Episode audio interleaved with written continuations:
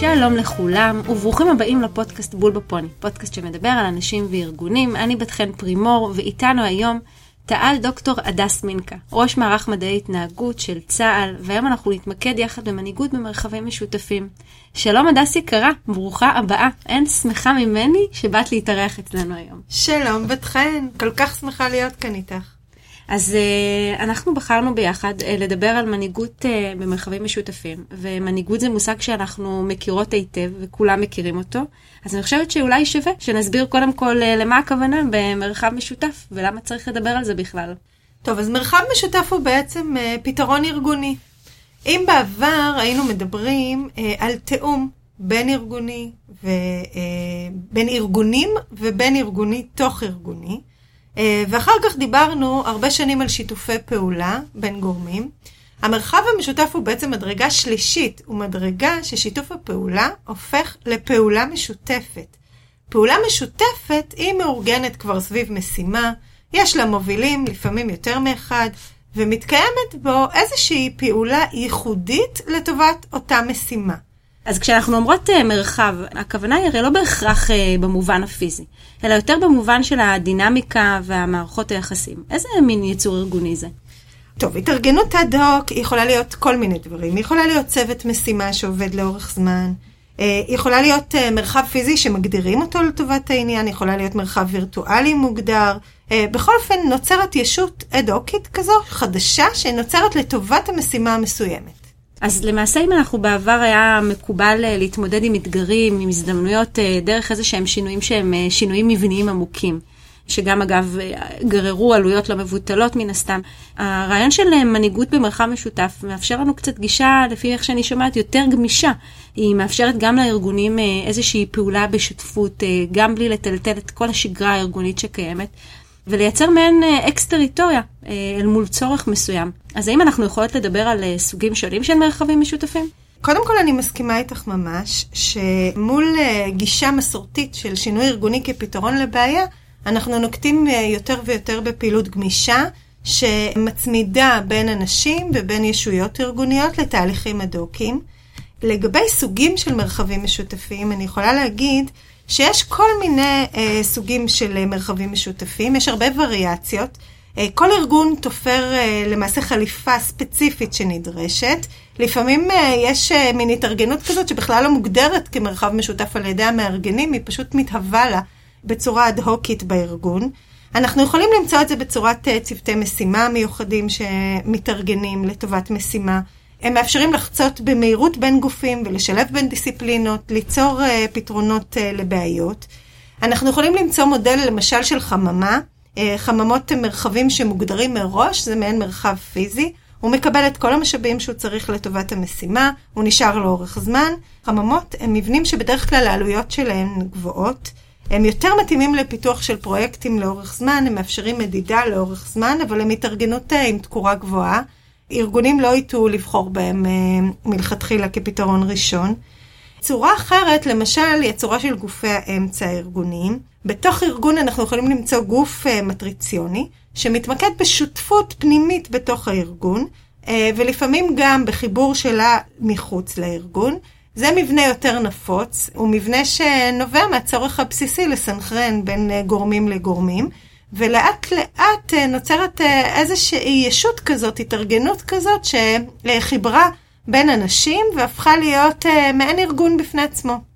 מהדברים שאת אומרת לנו, אני יכולה להגיד שהיתרונות של מנהיגות במרחבים משותפים, בעיקר הם נובעים מההתחשבות במספר נקודות מבט. אם זה בשיתוף באחריות, אם זה בנייה על חוזקות של אנשי הצוות כדי לממש את הפוטנציאל הגבוה שלהם, וגם על ידי חיזוק מוטיבציה פנימית. אני חושבת שיש כאן גם אה, יותר אה, שיתוף אה, ידע ושיתוף פעולה, שמפרקים סילואים, ממש סילואים ארגוניים, שאפשר לזוז ככה יותר מהר, דרך פירוק שהוא פירוק יותר מבני, או בירוקרטיות שככה מעכבות. ויש גם יותר הכללה וגיוון של קולות, שבעיניי זה מבורך ורצוי. משהו שלפעמים אנחנו מקלים בו ראש, אבל אני חושבת שזה משהו שהוא בהחלט חשוב, כי הידע שנצבר מתחלק בין הרבה אנשים. ולכן אם אדם אחד שעוזב, זה לא הופך להיות איזושהי טראומה ולא משהו שקשה לשחזר את האובדן ואת הידע והכישורים שלו. איך נכון לנו לגשת אה, להבנת התופעה הזו במעבר אה, מרעיון לפרקטיקה? תראי, אה, את תיארת את המרחב המשותף בצורה באמת מאוד עשירה. המרחב הזה הוא הכל חוץ מרומנטי. הוא מרחב מורכב, הוא מרחב אה, שמרובה קשיים ואתגרים, אה, וגם הזדמנויות כמובן.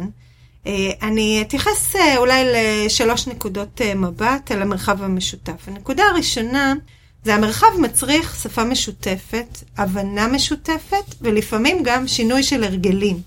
זה מפגש, וכמו כל מפגש בין תרבותי, נפגשות פה מסורות שונות ושיטות עבודה שונות, אה, ומפגש כזה הוא לאו דווקא מפגש קל.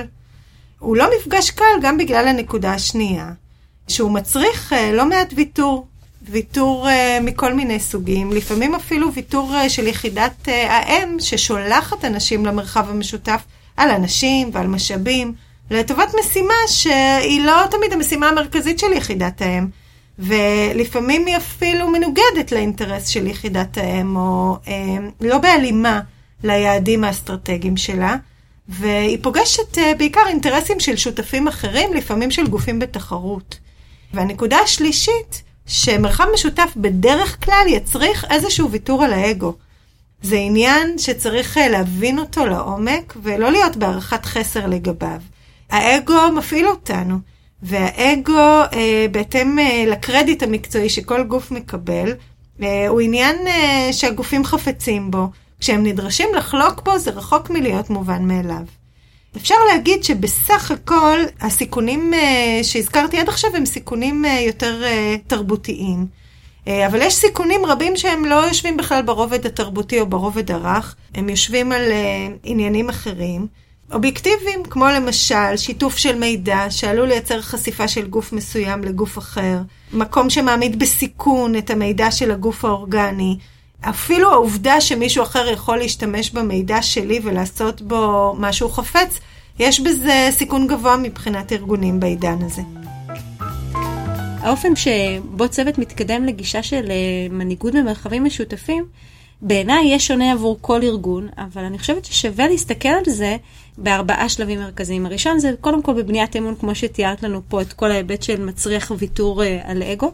השני זה לעשות איזושהי הבהרה ותקשורת אסטרטגית, אם זה מטרה, חזון uh, וערכים. השלישית זה פעולה משותפת, ובסוף, uh, איך לא, העמקה, תהליך שהוא מחזורי. זה לא קורה פעם אחת ומסתיים, הרי מדובר פה ביצירה של מרחב משותף שנדרשת בו המון אה, התבוננות, אה, ולכל משך זמן פעולה כזאת צריך לייצר איזושהי לגיטימציה ואיזושהי רוח גבית אה, בהיבט הזה. וגם לייצר לו איזושהי נראות בתוך הארגון, כדי להדהד את הערכים הרלוונטיים ולעודד מנהיגות כזאת גם בעתיד. איך אנחנו יודעים מה מתאים עבורנו בסיטואציה מסוימת? אה, כדי לענות על זה, אפשר אולי להשתמש במודל שהוא נשמע קצת מיושן, אבל uh, הוא יודע לעזור לנו uh, לסמן את החלקים המרכזיים, והוא מודל השינוי של קוטר, שכולנו מכירים. ואני אתחיל בלהגיד משהו על ה-20% שצריך לקחת בחשבון מתוך ה-100, שזה 20% של מבנה. מהי ההתארגנות הזאת מבחינה מבנית? איך היא מתקיימת? איזה דיסציפלינות נכנסות לתוך המבנה הזה? איזה מודל ניהולי אנחנו מרכיבים עליו? מי הדירקטוריון או הבורד או בעלי העניין שאליהם אנחנו מדווחים? איך נראים מנגנוני הבקרה והלמידה? בארגון רגיל זה כאילו מובן מאליו, אנחנו רגילים לזה, בכל ארגון וארגון יש לו את uh, תרבות הניהול שלו. וכאן, בגלל שמדובר בחליפה אישית, צריך למעשה להתחיל את זה מחדש. אי אפשר לדלג על שלבים כאלה, כי אם מדלגים עליהם, לא בהכרח אה, נוכל לחזור ולייסד את זה אה, אחר כך אה, מההתחלה.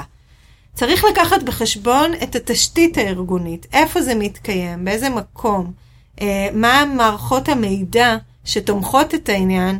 אנחנו בעבר דיברנו הרבה על צורות ישיבה ואיפה מתקיימת התארגנות כזו או אחרת, והיום אנחנו מבינים שהמערכת הטכנולוגית והשפה הטכנולוגית שמהווה את הבסיס למרחב המשותף, חשובה אפילו יותר. אה, הנושא הבא שניקח בחשבון על פי מודל השינוי של קוטר זה נושא שהייתי מקדישה לו 30 אחוז, שזה התהליכים. רוב בעלי התפקידים נכנסים למרחב המשותף כשהם כבר רגילים לתהליכי עבודה מגוונים, שונים מאוד זה מזה, ובתוך המפגש צריך להגדיר מהם תהליכי העבודה המרכזיים שהארגון החדש מחויב אליו. ההגדרה הזו אה, מחייבת אה, לשאול שאלות על המובן מאליו, כי מה שמובן מאליו בארגון אחד הוא לא בהכרח מובן מאליו בארגון אחר. אנחנו למעשה נדרשים לערער את המובן מאליו. אה, לדוגמה, בארגון אחד אה, אחראים אה, לחקירה ולתחקיר ולתוצאה, בארגון אחר אה, חשוב, אה, רגילים הרבה יותר לדיווח וחלוקה. תחת המבנה והתהליכים, אני חושבת שאפשר גם לכלול אה, יעדים וסדרי עדיפויות משותפים שהם מאוד קונקרטיים, כמו למשל כללי יסוד התנהגותיים, הטבות, תגמולים משותפים, וכמובן אחריות ברורה ואחריות משותפת לכל אחד מהדברים האלה. אז מה לגבי ה-50% הנותרים? ה-50% הנוספים, שזה בעצם החלק המרכזי במרחב המשותף והחשוב ביותר, הוא כמובן התרבות. התרבות היא למעשה אוסף כל הנורמות והסמלים והטקסים שנמצאים אה, באיזושהי שכבת עומק אה, מתחת לדברים, והם בדרך כלל באזור הלא מדובר של הארגון. בתוך זה נדרש לשאול כל מיני שאלות שהן שאלות בסיסיות של הנחות יסוד. מה ייחשב כהצלחה פה? על מה אנחנו מתכוונים אה, למדוד את עצמנו לאורך זמן? איך מביעים דעות? איך מייצרים שיטות פעולה חדשות? איך מביאים רעיונות? למי מותר? למי אסור? מתי ואיפה זה מתקיים בתוך המרחב. זה בעצם שלב קריטי שהוא המובן מאליו של הארגון הוותיק, אבל uh, למול התארגנות חדשה ומשותפת, נדרש עיצוב מחדש. אז אם אנחנו מסתכלות על השותפות שהיא מאופיינת גם בערכים, בחזון משותף, נקודות מבט, מיומנויות שמשלימות שנתפסות, גם תקשורת קצת פתוחה ודחופה. בואי רגע נדבר טיפה גם על אנשים. מה לגבי האנשים בתוך המרחב המשותף? טוב, האנשים שאנחנו מטילים לתוך המרחב המשותף צריכים להיות אה, אנשים אה, מאוד מסוימים. יש אנשים שמסתדרים יותר בקלות עם מרחבים כאלה, ויש כאלה שממש ממש סובלים. זו גם אה, יכולת ומיומנות שיכולה להתפתח. צריך להבין שהמרחב המשותף הוא מלא מלא במתחים ומורכבויות, ואנשים צריכים להסתדר בתוך המגוון האנושי הזה. הם צריכים מצד אחד לייצג את האינטרסים של ארגון האב ששלח אותם. מצד שני, הם צריכים להיות מסוגלים להגדיר את עצמם בתוך איזו זהות קבוצתית שנבנית במהירות שהיא זהות אחרת, זהות חדשה. הם צריכים יחסי אנוש טובים, הם צריכים להיות uh, מודעים פוליטית, אבל מצד שני מאוד מאוד עצמאיים uh, וביקורתיים בדעותיהם. למרות ההתפתחות של מודלי המנהיגות שאנחנו ככה נחשפות אליהם לאורך כלל השנים, בסוף מנהיגות אה, ממשיכה להיתפס כתופעה שהיא יותר אינדיבידואלית. אה, אנחנו רגילים לחשוב יותר במושגים של אה, only one manager, אה, וכשמנהיגות כפולה היא גורמת אה, לנזק אה, לארגונים קטנים, לארגונים גדולים, כמו שאנחנו רואים אה, כשיש אה, זוג הורים שמדברים במסרים אה, שהם לא, לא זהים, אה, איזה משבר זה יכול ליצור במשפחה. ומעניין לראות את זה גם בעולם העבודה הנוכחי. אה, יש אה, הרבה התנגדות אה, סביב הרעיון של מנהיגות שהיא משותפת, כי בסוף הארגונים שלנו, גם מבחינה תרבותית שציינת לנו כאן, גם בהיבט של תהליכי עבודה, גם בהיבטים של תהליכי קבלת החלטות, גם מבחינת דרגים ונהלים, הם מוכוונים על פי רוב למודל של מנהיג או מנהל יחיד. אז מעניין אותי לדעת איך בסוף המנהיגות במרחבים המשותפים אה, משפיעה על ההיררכיה, על הדינמיקות המסורתיות האלה שאנחנו מכירות בארגונים. כל הסוגיה של אה, היררכיה ודינמיקה מסורתית בארגון משתנה מארגון לארגון. אה, והסיפור של התרבות ההיררכית וגם הפונקציה שאותה היא ממלאת מגדירים מאוד עד כמה חשובה שרשרת ההיררכיה, או כמו שבצבא מכנים אותה שרשרת הפוש, מי מדווח למי. צריך להגיד שהמרחב המשותף מלכתחילה הוא משטיח את הארגון והוא מקצר טווחים בין רמות לרמות ולפעמים גם מייצר uh, סוג של מעקפים או קיצורי דרך שהארגון uh, המסורתי לא אוהב ולא סובל. לפעמים הוא לא רק לא אוהב ולא סובל, אלא זה עלול להיות מסוכן לטובת משימות מסוימות, כדוגמת למשל משימות ב-high risk organizations, שחיי אדם תלויים. בהחלטות האלה, ואם מדלגים על דרג, דרג מסוים, לפעמים ההשלכות הן השלכות הרות גורל. אבל ככלל, צריך לומר שככל שנעסוק יותר בעוצמות שכל דרג מביא איתו, אה, לשותפות הזאת ובסגנונות השונים שאנשים מביאים איתם למרחב הזה, ככה יקל עלינו לראות בחיוב את החבירה של גורמים כאלה שלאו דווקא היו פוגשים אחד את השני בתנאים של ארגון מסורתי, כאן בתוך הישות המורכבת החדשה הזאת, ולראות את העוצמה שנוצרת כתוצאה מדיפוזיה בין דרגים ומהשותפות ביניהם. מרגיש לי שפה גם אה, נמצא איזשהו קושי גדול מבחינת המנהלים במעבר למנהיגות משותפת. בסוף אה, המעבר אה, למנהיגות במרחבים משותפים משנה גם את אופן קבלת ההחלטות, ומשנה גם את היחסים בין חברי הצוות, ומחייב באיזשהו מקום את הבוס הגדול להעביר את המיקוד מפירוש מידע וגיבוש החלטות להבנה וניהול של מתחים רגשיים ומערכות יחסים והמעבר הזה בעיניי הופך אה, מנהיגות קולקטיבית אה, לשונה מסוגים אחרים של מנהיגות. אז איזה סגנונות אה, מנהיגות אנחנו רואים שתקפים כשאנחנו מביאים אותם לתוך מרחבים משותפים? הדרמה של המנהיגות במרחב המשותף היא מאוד מאוד מעניינת, כי בחלק מהיכולות שמנהלים או מפקדים משתמשים, הן יכולות מסורתיות, וחלק הן יכולות חדשות שהם מאמצים או מפתחים כתוצאה מהמפגש הזה. לפעמים הם מפתיעים אפילו את עצמם. חשוב להבין מי מנהל את המרחב, או מי המנהלים של המרחב. הם צריכים שיהיו להם יכולות אה, ניהול דינמיות. הם צריכים להיות מסוגלים להיות גמישים מספיק כדי לשנות שיטות ניהול, תהליכים וסגנונות, והם צריכים להיות מאוד מאוד מגויסים לרתימה ולהובלה. כי uh, עיקר הפעילות המנהיגותית בתוך המרחב המשותף קשורה לאותם חיבורים. בעוד שבמבנים הקלאסיים המנהלים מובילים אה, מבנים אה, מאוד מאוד ברורים ומאוד היררכיים. במבנים המשותפים, במרחבים המשותפים, המנהיגות היא הרבה הרבה יותר רשתית, היא הרבה יותר אה, דינמית, היא הרבה יותר מוכוונת לשינויים. הבדל מאוד משמעותי בין הארגונים המסורתיים למרחבים המשותפים והחיבורים האלה נמצא בתחום האחריות, ולמעשה על מה אתה מבוקר ועל מה אתה נמדד. בעוד שבארגון המסורתי האחריות מאוד מאוד מצומצמת, וכל אחד בתחומו נמדד על הביצועים שלו, במרחבים המשותפים, בארגונים של העידן הזה, האחריות היא אחריות מרחיבה, ולמעשה לא פעם המנהלים נמדדים על הביצועים גם של מי שלא כפופים אליהם ישירות, או כפופים לגופים אה, אחרים, משלימים או מתחרים ולשותפים.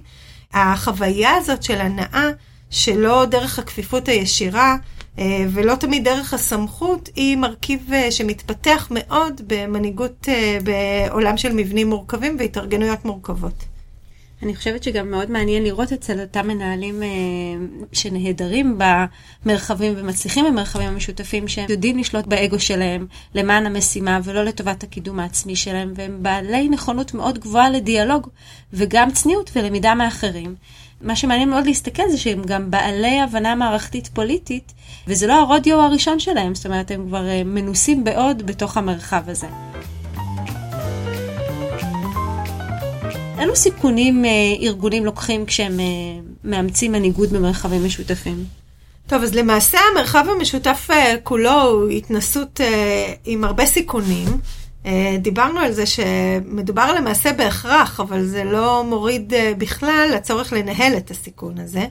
הסוגיה הראשונה שאפשר לדבר עליה היא הסוגיה שאותו אדם ששלחנו למרחב המשותף, והוא למעשה מושאל לאקס-טריטוריה, הוא עלול לאבד את הקשר עם ארגון האב אה, ועם הבעלים המקוריים שלו, ובתוך האינטראקציה הזאת יש גם חוויה של בדידות וגם חוויה של נתק. סיכון אחר הוא למשל שבגלל שהאחריות לא מוגדרת עד הקצה, חלק מהשחקנים עלולים לאורך זמן להרפות מהאחריות שלהם ונוצרת, כמו שאנחנו מכירים, תופעת הדיפוזיה של האחריות.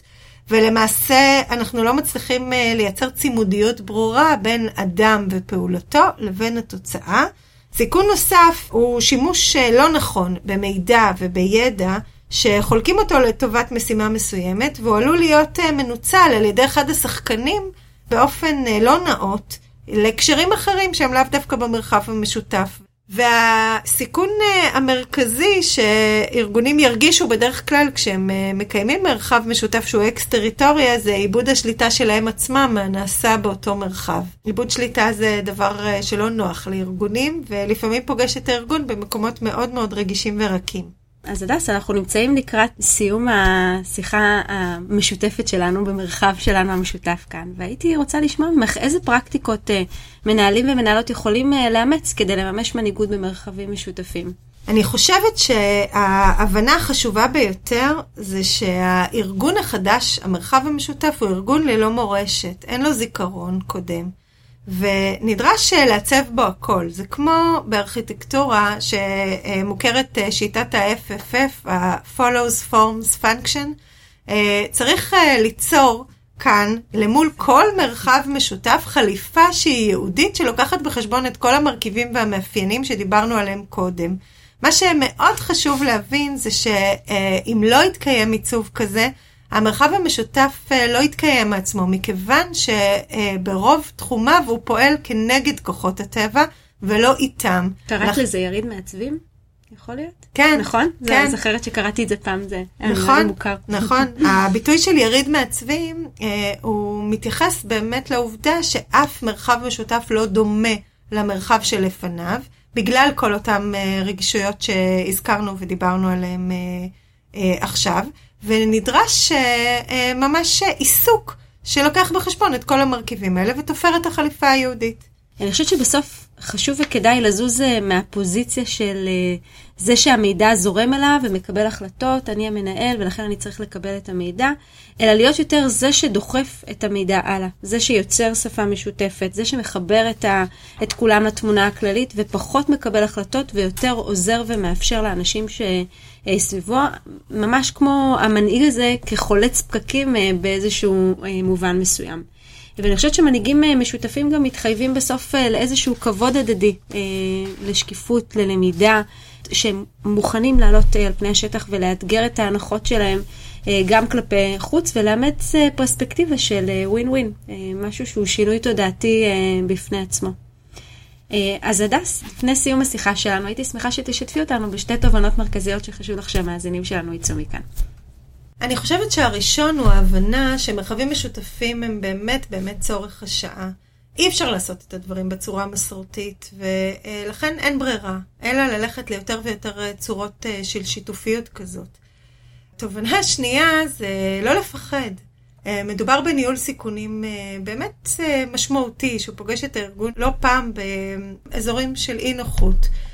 ויחד עם זה, ברגע שהולכים באומץ למרחב משותף ופועלים אה, עם הרבה מאוד למידה וחקירה מתמדת, פוטנציאל הארגוני עולה על הסיכונים. הדס, תודה רבה רבה לך. תודה בת חן, היה לי כיף, וקדימה, תעשו מרחבים משותפים. קדימה, אני בעד. thank you